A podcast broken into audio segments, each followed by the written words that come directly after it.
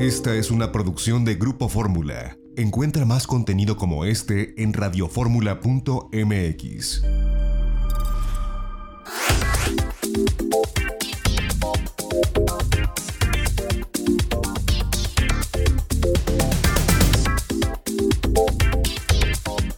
Estamos de regreso en De Viaje en Fórmula en este domingo y esta es la segunda parte de esta entrevista con relación a GoPro, un productazo de verdad, lo hemos probado, lo usamos para transmitir nuestro programa en Telefórmula el día de ayer vale la pena de verdad, es una super cámara. De mucha más gente, es un producto que es de acceso eh, pues prácticamente universal, no son costos muy, muy altos comparado con la, capacidad tecnológica del producto y yo creo que esa es una de sus grandes ventajas y seguramente ya tendrán mucha gente que esté probando y que esté esperando para, para poder adquirirla.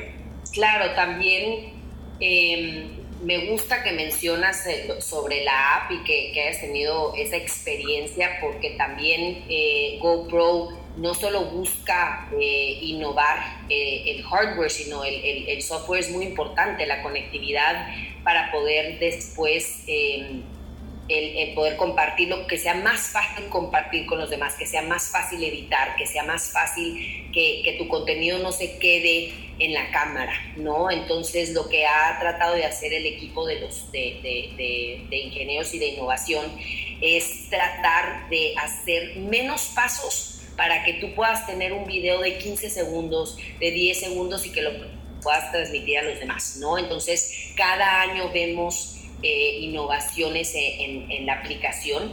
Eh, también hemos eh, adaptado, como dices, que la cámara se pueda usar como webcam.